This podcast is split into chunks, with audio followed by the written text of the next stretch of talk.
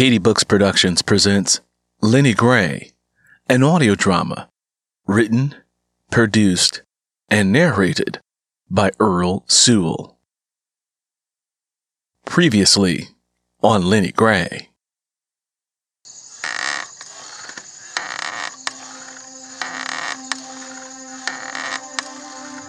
Tom liked getting up in the morning to drink his moonshine and watch the sun come up. Other times, like last night, when there was loud thunder and rain, he knew that the devil was beating his wife about something. He rather enjoyed listening to how the devil was setting things right in his house. He imagined the loud roars of thunder were the voice of the devil letting his wife know how mighty he was. With that thought, Tom gulped down the last bit of liquor in his tin cup. He was about to get more when he saw a man walking towards the house. He pinched his fingers between the bridge of his nose and the corner of his eyes to make sure he wasn't imagining seeing someone. It was Judge, Lennie Gray's father, coming down the road with his shotgun sitting on his shoulder.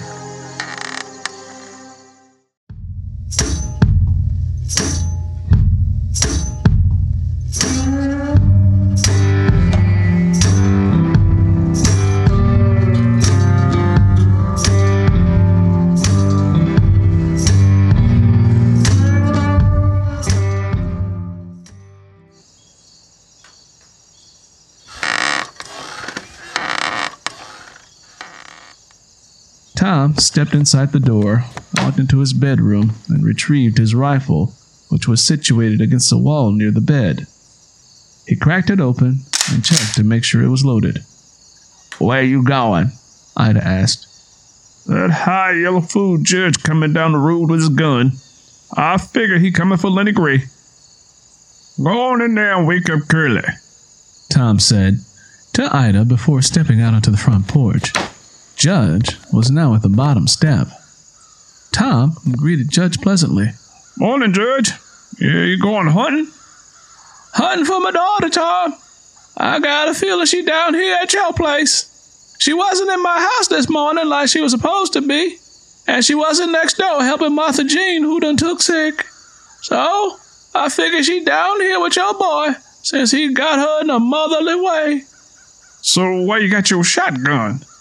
You and I both know Curly quick to pull the trigger on that old pistol you done gave him. He only got one bullet because they won't sell him anymore because of his bad temper problems. Far as I can tell, that boy yours ain't got sense. And a little bit he do got ain't worth much. Especially when he's got hell dancing in his gut from drinking moonshine. I don't appreciate you talking about my boy like that, Judge. I know he ain't carrying a heavy load when it comes to brains, but his heart is good. A lot of young fellas around here get a young girl in a motherly way and take off. They don't much care about children.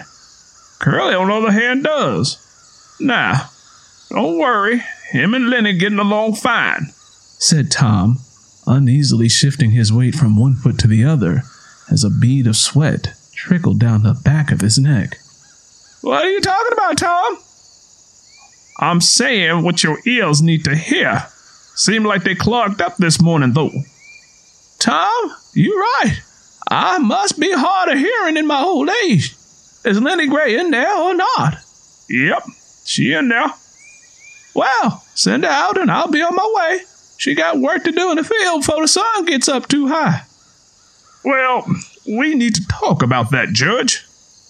I don't see where there is anything to talk about. She ain't your child and you ain't got no claim to her. Nah, just turn her loose and we'll be on our way. I'll get her in line on the way back. There was an ultimatum in the tone of Judge's words that made Tom uneasy. I can't do that. That's something you had to talk to her husband about. My Lennie Gray ain't married. I told her that I didn't give her my blessings on marriage, especially not to that Curly. He too old for her. It's only right for those two to be married. Besides, she in a motherly way. I told that girl not to marry your boy. Tom, both of us know it ain't right for them to marry. Judge said, raising his voice in protest. We don't need to talk about what's right and wrong, Judge. We need to talk about what's best for those two. Besides, they the ones who started sleeping with each other. You and I didn't have no say in that. Once that happened and she got pregnant, wasn't nothing either one of us could do. The damage was done. Nah, give my boy a little credit for doing the right thing. Judge twisted his mouth and sneered. Tom, I'm asking you one last time. Send her out here. Judge, she is married now. The preacher came by last night and did the ceremony out on the railroad tracks.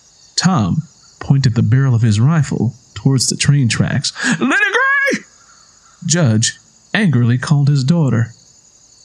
I can't believe y'all tricked my child into getting hitched to your boy. She wasn't planning on marrying him.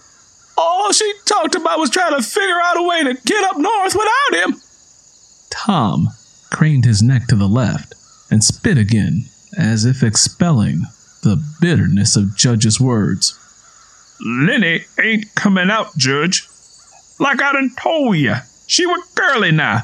If she wanted to leave and come back home to you, she could have done it first thing this morning.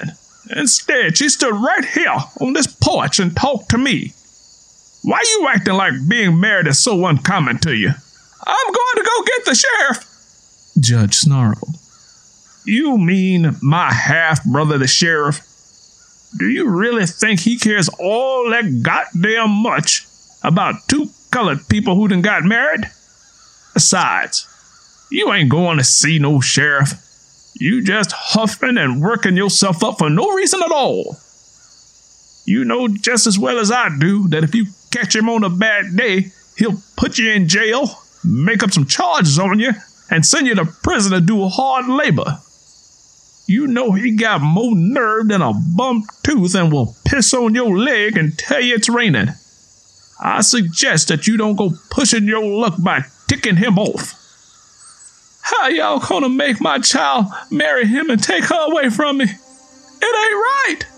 There were trace amounts of Judge's pride, bravery, and masculinity that disappeared in that moment. He held his head down and stared at the ground so that Tom wouldn't see his eyes, turning glassy and red with emotions.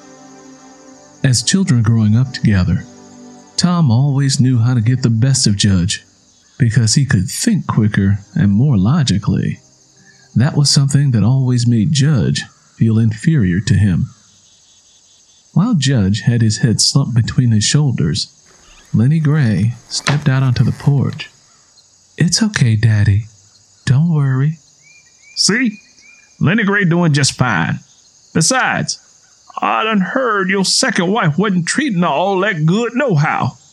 Lennie Gray done told Curly that your wife treats a girl like sun-heated trash. In fact, now that I think about it, you being married to your second wife ain't exactly natural. You leave my wife out of this, Judge said, looking up and jabbing an angry, bony, pointed finger at Tom. What are we going to do out here, Judge? Fuck around and shoot each other over this? You look pissed off enough to shoot Jesus on sight. Tom paused. Just go on home and come back in a day or two when you're not having such a hissy fit. You don't tell me what to do, Tom. I'm a man just like you is. I may not be able to think quick, but that don't make you no better than me. I didn't say anything about anybody being better than the other. You are just making up a bunch of foolishness for no reason at all. Listen, why don't I go and get you a jug of moonshine? Show that there ain't no hard feelings between us. At that moment, Ida came out onto the porch and stood next to Tom. Judge, she said cordially, go on and put that rifle away and stop making a fool of yourself. Ida's words punched him in the chest. Judge once again looked at the ground. He searched his mind for thought and logic, but the only thing there was a simple narrative that told him he was worthless. Why are y'all doing this? I'm your first cousin, Tom, and y'all just made my daughter marry her second cousin.